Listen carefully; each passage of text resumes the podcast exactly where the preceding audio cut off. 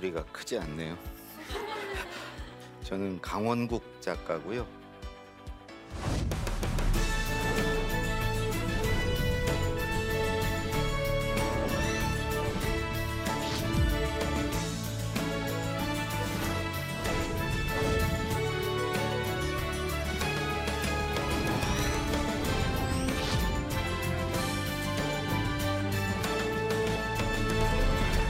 김대중 노무현 대통령 때 그분들 연, 연설 쓰는 일을 한 8년간 했고요. 그전에는 김우중 회장 대우의 김우중 회장님 연설 쓰는 일을 또 했습니다. 그러니까 기업에서 기업 그다음에 청와대에서 한 25년간 글 쓰는 일을 했고요. 예. 그 경험을 가지고 이제 대통령의 글쓰기, 회장님의 글쓰기, 강원국의 글쓰기 그리고 최근에는 나는 말하듯이 쓴다. 예, 이렇게 네 권 책을 썼습니다. 그래서 오늘은 이제 글 잘 쓰는 법에 관해서 이제 말씀을 드리려고 합니다. 예. 글쓰기에 대해서 관심 좀 있으신가요? 네. 네. 예. 예. 한이 맺히셨나봐요. 글쓰기에. 음. 예. 저는, 음, 글 쓰는 일을 하게 된 계기가 어, 초등학교 2학년 때 이제 어머님이 돌아가신 겁니다. 어머님이 그렇게 돌아가시고 나서 저는 굉장히 눈치를 보는 아이로 컸어요. 그러니까 초등학교 3학년 때부터 어, 뭐 대학 졸업할 때까지 늘 눈치를 봤어요. 그러면서 두 가지 역량이 키워진 것 같아요. 하나는 음, 관찰력이 생겼어요. 뭘 유심히 봐요. 그러니까 뭐 어떤 사건이 일어나거나 어떤 사람이나 어떤 사물이나 이런 걸 이제 유심히 보는 거죠. 저는 그 아내와 연애할 때도 아내가 이렇게 둘이 이렇게 앉아서 대화를 하면 옆좌석에서 무슨 소리를 하나를 계속 들었어요. 그게 재밌어. 옆에서 그걸 듣고 싶어 하는 거죠. 그런 호기심이 있는 거지. 그러니까 이제 처음에는 눈치를 보면서 유심히 관찰을 했는데 그러다 보니까 이제 이런저런 이런 것들이 다 관심이 있고 TV에서 무슨 다큐멘터리 어떤 사람에 대해서 이렇게 인생 다큐 같은 거 하는 거 재밌고 그다음에 신문에 누구 인터뷰 기사 난거그 어, 사람이 어떻게 살아왔나 이렇게 보는 게 재밌고 그런 관찰하는 버릇이 생겼어요. 또 하나는 공감력이 키워진 것 같아요. 공감력. 그러니까 이제 공감력이 어떤 남의 심정이나 남의 처지나 어떤 남의 입장, 남의 마음 이런 것을 이해하고 아는 능력 같은 거잖아요. 어, 근데 그거는 눈치를 심하게 보면 그 사람을 잘 읽을 수 있죠. 그 사람이 지금 심정이 어떤가, 처지가 어떤가. 이제 그런 힘으로 어, 김대중 노무현 대통령의 연설을 쓸 수 있었어요. 그러니까 그, 그분들 연설을 쓰는 일은 그분들을 잘 읽어야죠. 그리고 말을 잘 귀담아 듣고 그래서 이렇게 말씀을 하시면 저렇게 말하는 이유가 뭔가 배경이 뭔가 취지가 뭔가 의도가 뭔가 목적이 뭔가 이런 걸 생각해 보는 거죠. 그래서 그걸 가지고 이제 글을 쓰는 거죠. 그래서 그 이제 두 분의 연설문을 쓰면서 이제 글쓰기에 대해서 좀 배운 거예요. 글을 어떻게 써야 되는가. 제가 써드리면 김대중 대통령은 다 고쳐주시고 노무현 대통령은 불러서 가르쳐 주시고 어, 글을 이렇게 쓰는 게 맞다 이렇게 이렇게 써라 그래서 8년 동안 아주 뭐 거의 합숙 훈련 하다시피 한 거죠. 그래서 이제 그러면서 배운 뭐 글쓰기 방법 오늘 몇 가지를 좀 말씀드릴게요. 우선 첫 번째는 글을 쓰기 어려우신 분들도 말은 하실 수 있잖아요. 네. 예. 뭐 자녀분들한테나 아니면 친구분들한테 말은 하시잖아요. 네. 그래서 글을 쓰기 전에 쓸 내용에 대해서 먼저 말을 해보세요. 예. 저는 지금도 늘 아내한테 말을 해봐요. 내가 이번에 이제 이런 글을 써야 되는데 이런 주제인데 어떤 얘기를 쓸까? 이런 얘기 쓰면 괜찮을까? 뭐 이런 얘기를 그냥 해요. 생각나는 대로. 어, 그렇게 말을 하다 보면 뭐가 좀 쓸거리가 생각나기도 하고요. 어, 올해 얘기를 하면 할 말이 정리가 좀 돼요.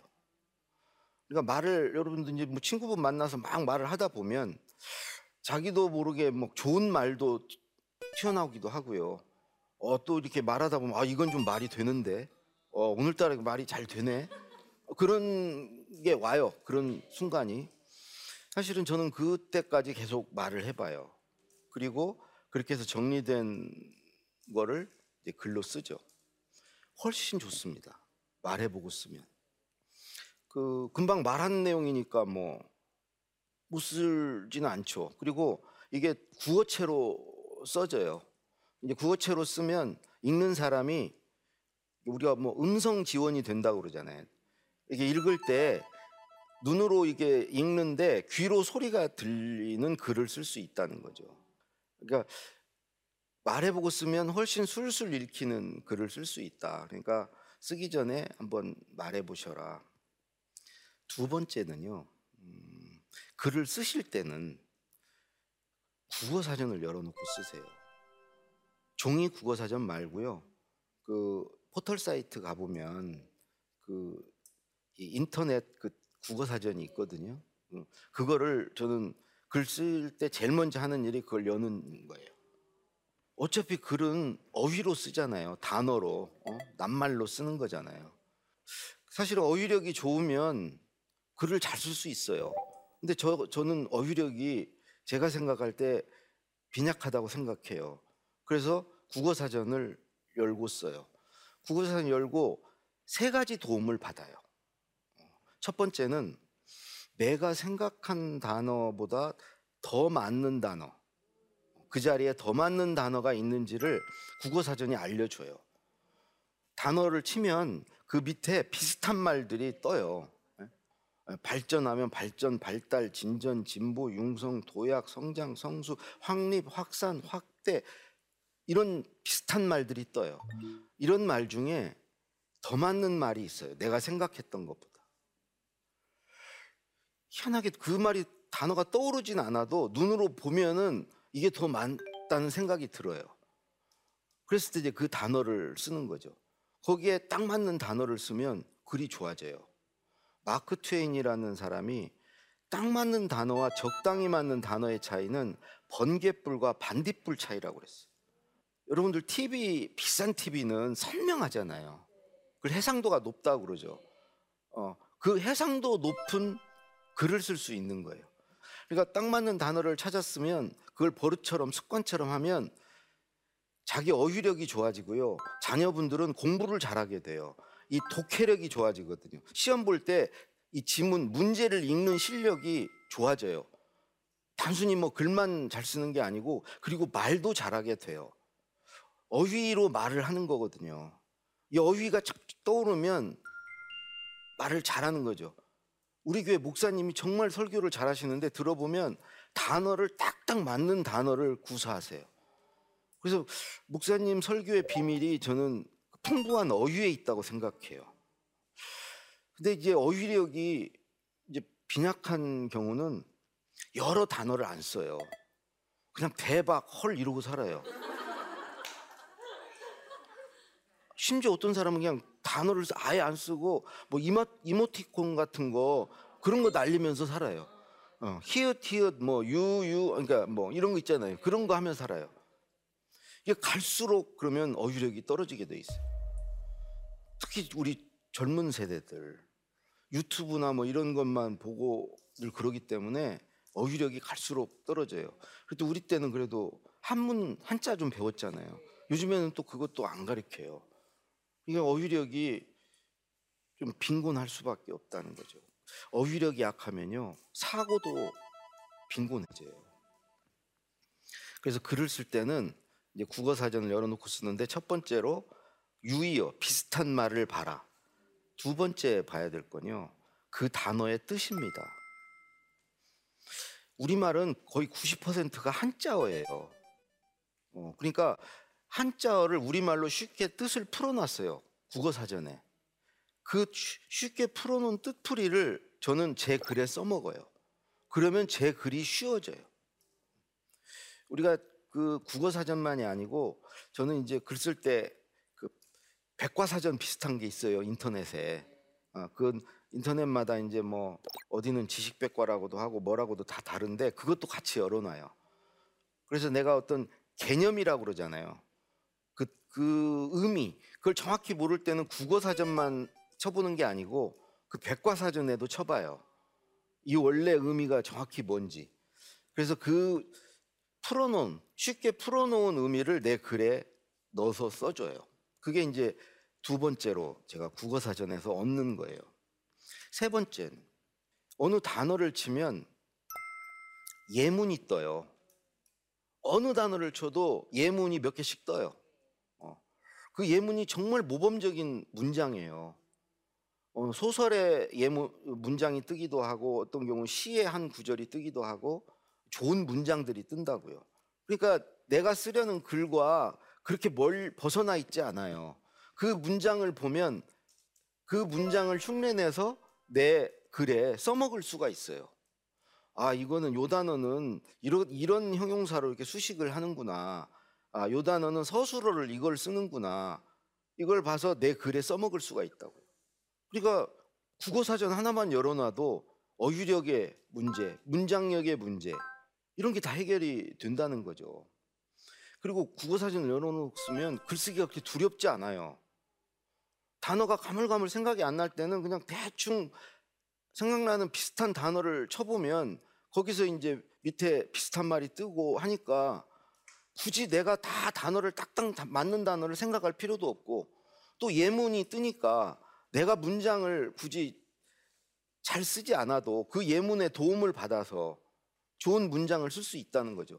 그러다 보면 내 문장 실력이 올라가는 거고. 사실 문장력을 키우는 방법은요. 좋은 문장을 반복해서 읽거나 아니면 아예 좋은 문장을 좀 외우거나 아니면 베껴쓰기라고 해서 필사를 해보거나 문장력을 키우는 가장 좋은 방법들이에요. 그래서 제가 두 번째로 이제 국어 사전을 열어놓고 써라 하는 것이고요. 마지막 세 번째입니다. 세 번째는요. 음, 글을 잘 고치시라는 거예요. 잘 쓰려고 하지 말고 잘 고치라는 거예요. 정답을 쓰려고 하지 말고 오답을 쓰지 말라는 거예요. 정답을 찾기는 정말 어려워요. 어느 게 정답인지 알 수가 없어요. 그 사람마다 또 다 달라. 어떤 사람은 이걸 마음에 든다 그러는데 어떤 사람은 또 마음에 안 든다 그러고. 근데 오답은 분명히 있어요. 오답은 누구한테건 오답이에요. 오답을 안 쓰면 글을 잘 쓰는 거예요. 여러분들 자녀분들 비슷한 이제 어떤 입사 시험이나 어디 어뭐 심사를 하는 그 가서 제가 이제 그런 걸 해본 경험들이 여러 번 있거든요. 잘 쓴 글을 뽑는 것 같아도 그렇지 않고요. 못 쓴 글을 속아내고 남는 글을 뽑는 거예요. 자연스럽게 그렇게 돼 있어요. 그러니까 이 오답을 안 쓰면 못 쓰지 않으면 잘 쓰는 거라는 거죠. 사실은 맨 땅에 그냥 글을 쓰는 일은 되게 어려운 일이에요. 그렇지만 써놓은 것을 고치는 일은 나름대로 재미가 있어요. 틀린 걸 이렇게 발견하는 즐거움이 있고요. 아, 이걸 왜 이렇게 써놨지? 우리 그 학교 다닐 때 시험 볼때 검산 이렇게 시간 좀 남았을 때 수학 문제 다시 이렇게 풀어보고 하는데 답이 원래 이제 2번인 줄 알고 2번에 마킹을 해놨는데 검산 해보다 보니까 이게 3번이야. 그럴 때, 야, 이거 기분이 정말 좋잖아요. 어? 그런 기쁨을 누릴 수 있다는 거죠. 음. 그러니까 초안이 처음 쓴 게 엉망일수록 그 기쁨이 커요. 더 고칠 게 많이 눈에 띄어. 그러니까 처음 쓸 때 잘 쓰려고 할 필요가 없어. 그래도 뭔가를 이게 고치려면 써둔 게 있어야 되니까 어. 하나를 써놓기는 해야 되는 거죠. 그래서 써두고 그걸 가지고 이제 계속 고치는 거죠. 근데 그럼 과연 어떻게 고쳐야 되느냐? 고치는 방법을 좀 말씀을 드릴게요. 고치는 것은 첫 번째 들여다 본다고 해서 시간을 많이 들인다고 그서 틀린 게 뭐 이렇게 고칠 게 많이 눈에 띄는 게 아니고 여러 번 보는 게 중요해요. 그래서 저는 글을 쓸 때 처음에 쓸 수 있는 만큼 써요. 한 세 줄이든지 뭐 두 세 줄은 쓸 수 있으니까. 그리고 그 써둔 데에다가 계속 들락달락 하는 거야. 들어가서 뭐 틈날 때도 가서 보고 이제 그럴 때 좀 보탤 말이 생각나면 좀 보태기도 하고 그냥 들락달락 하는 거 여러 번 거기를 보는 거예요. 횟수가 중요하다는 거죠. 들여다보는 횟수. 그 다음에 두 번째는 들여다보는 환경도 중요해요. 어떤 환경이냐. 이 노트북 컴퓨터 화면에서도 보시고, 출력을 해서 종이에서도 보시고, 소리내 읽어도 보시고, 집에서도 보시고, 또 카페에 가서도 한번 보시고, 산책을 하다가 벤치에 좀 앉아서 이렇게 보시고, 이게 뭘 이걸 해야 된다고 해서 막 이렇게 그 스트레스를 받으면 그런 걸 잘 못 보는 것 같아요. 이런 거 있잖아요. 우리가 뭐 바둑하고 장기 들때 내가 이걸 이겨야 된다 그래서 이게 딱 하고 있을 때는 수가 안 보여. 근데 옆에 지나가는 사람이 자기가 하는 것도 아닌데 이렇게 보면 보여요. 왜 그걸 저렇게 놓았지? 그렇다고 이 훈수 두는 사람 실력이 좋은 게 아니에요. 그 사람은 부담을 안 갖고 보는 거야. 남의 일인 거야. 그러니까 남의 일 보듯이 그냥 이렇게 보는 거예요. 그 보면 보여요. 저도 늘 그래요. 대통령이 찾으셔가지고 대통령이 뭘 물어보면 갑자기 머릿속이 하얘지고 아무 생각이 안 나. 근데 내 자리로 돌아갈 때, 내 방으로 갈 때는 생각이 나요. 아, 이걸 그렇게 말했으면 됐는데. 왜 그걸 말을 못했어? 이게 뇌가 긴장을 하고 뭔가 잘하려고 마음을 먹으면 오히려 더 그게 생각이 안 나요. 그래서 좀 느슨해져야 되거든요. 그러니까 그 짜투리 시간에 그냥 언뜻언뜻 보는 거예요. 세 번째는 목적 의식을 갖고 봐야 돼요. 뇌는요 되게 게을러요. 그래서 인지적 구두쇠라고 그래요. 가급적 생각을 안 하려고 그래요. 쭉 훑어보고 어 문제 없네 뭐 잘 썼네 어 됐다 이렇게 넘어가고 싶어해요. 가급적 일을 안 하려고 하니까 그래서 과제를 줘야 돼요. 너 이번에는 어 아까 얘기했듯이 뭐 어휘 더 맞는 단어를 찾아봐라. 여기 써놓은 단어 중에 다른 단어로 고치면 더 좋아질 게 있는지 그것만 봐라. 그럼 제 이제 국어 사전에 다 쳐보는 거야. 내가 쓴 단어를 내가 쓴 내용 중에 그냥 빼도 좋을 대목 없어도 될 게 있는지 봐라. 그런 간결할수록 좋으니까 또 한 번은 야 내용 중에 사실관계가 틀린 거 있는지 한번 다 확인해봐라. 사람 이름이라든가 어디 지명이라든가 연도라든가 내가 쓴 내용 중에 어떤 책에 뭐 어떤 뭘 인용했는데 그 책의 제목이 틀렸다든가 뭐 이런 틀린 게 없는지를 확인해봐라. 이렇게 하나씩 하나씩 임무를 줘야 돼요. 한 번에 그냥 그냥 바라보라고 하지 말고. 근데 이 임무를 주기 위해서 여러분들한테 필요한 게 하나 있어요. 그게 뭐냐면 체크리스트라는 거예요. 글을 볼 때 점검해야 봐야 될 항목들. 제가 조금 전에 말씀드린 거예요. 틀린 게 없는지, 빼도 좋은 게 없는지, 뭐 빠진 건 없는지, 순서를 바꾸면 더 좋은 건 없는지, 읽어보면 내가 무슨 말을 하고자 하는지가 드러나는지, 이런 걸 하나하나 이렇게 점검하는 항목들을 리스트로 갖고 있어야 돼요. 그래서 그 항목들을 한 30개 정도 이렇게 만들어서 책상에 딱 붙여놓고 글을 하나 쓰면 1번부터 맞춰보는 거예요. 점검을 해보는 거죠. 그래서 이 점검하는 항목들의 수준이 이렇게 올라가면 이 개수가 많아지면 내 글을 오답을 걸러내는 촘촘한 채를 갖고 있는 거예요. 그래서 그것들을 다 잡아내는 거죠. 그러면 글이 좋아지는 거예요. 그 체크리스트 수준이 내 글쓰기 실력이 되는 거죠.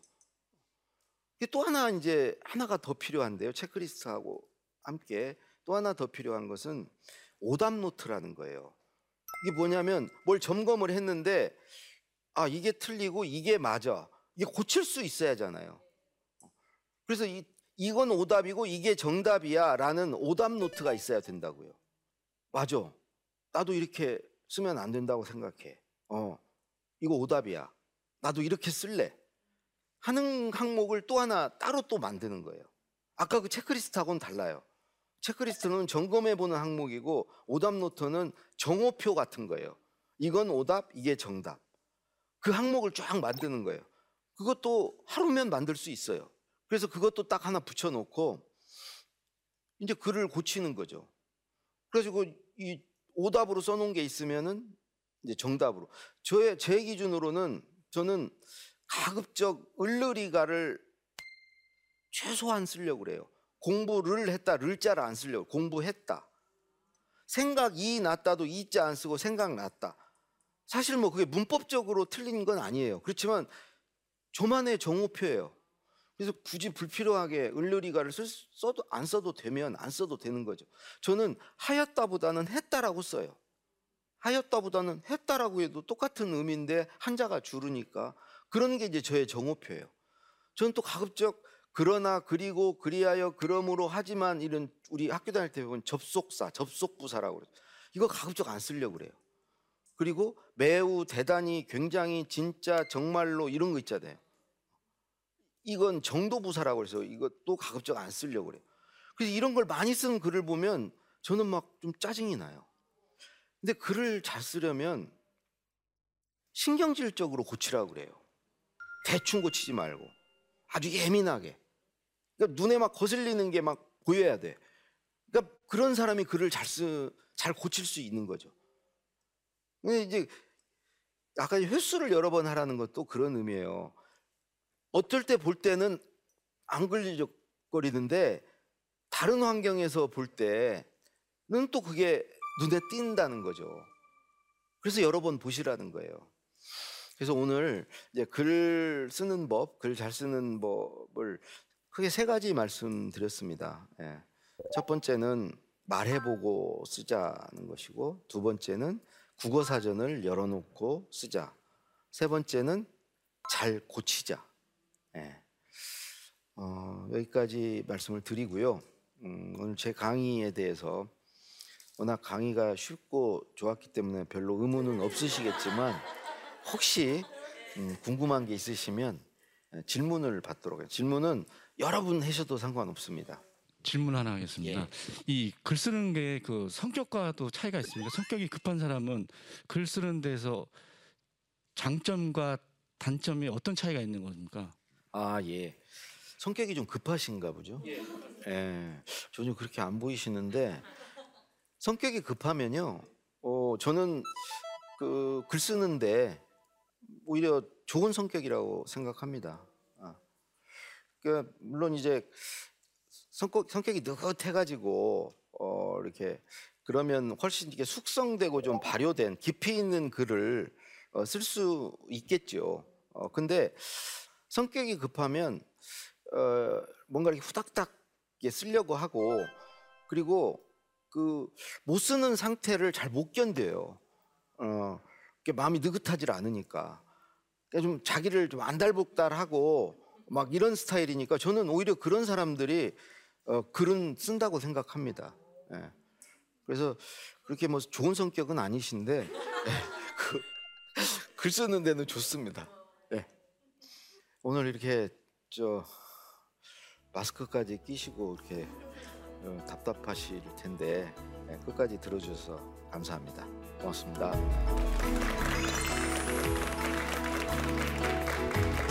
오늘은 이제 글 잘 쓰는 법에 관해서 말씀을 드리려고 합니다. 우선 첫 번째는 글을 쓰기 전에 쓸 내용에 대해서 먼저 말을 해보세요. 두 번째는요, 글을 쓰실 때는 주어 사전을 열어놓고 쓰세요. 어차피 글은 어휘로 쓰잖아요. 단어로 어? 낱말로 쓰는 거잖아요. 사실 어휘력이 좋으면 글을 잘 쓸 수 있어요. 세 번째는요. 글을 잘 고치시라는 거예요. 정답을 쓰려고 하지 말고 오답을 쓰지 말라는 거예요. 그래서 오늘 이제 글 쓰는 법, 글 잘 쓰는 법을 크게 세 가지 말씀드렸습니다.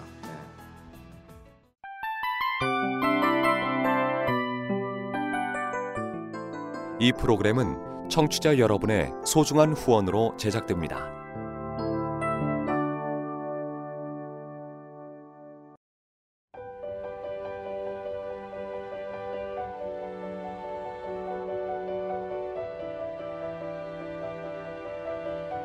세상에는 수많은 교회들이 있지만 더 깊이 있는 말씀 강해를 찾기 위해 크기로만 교회를 선정하지 않습니다. 보다 좋은 영적 콘텐츠를 더 많이 나누기 위해 방송비를 받지 않습니다.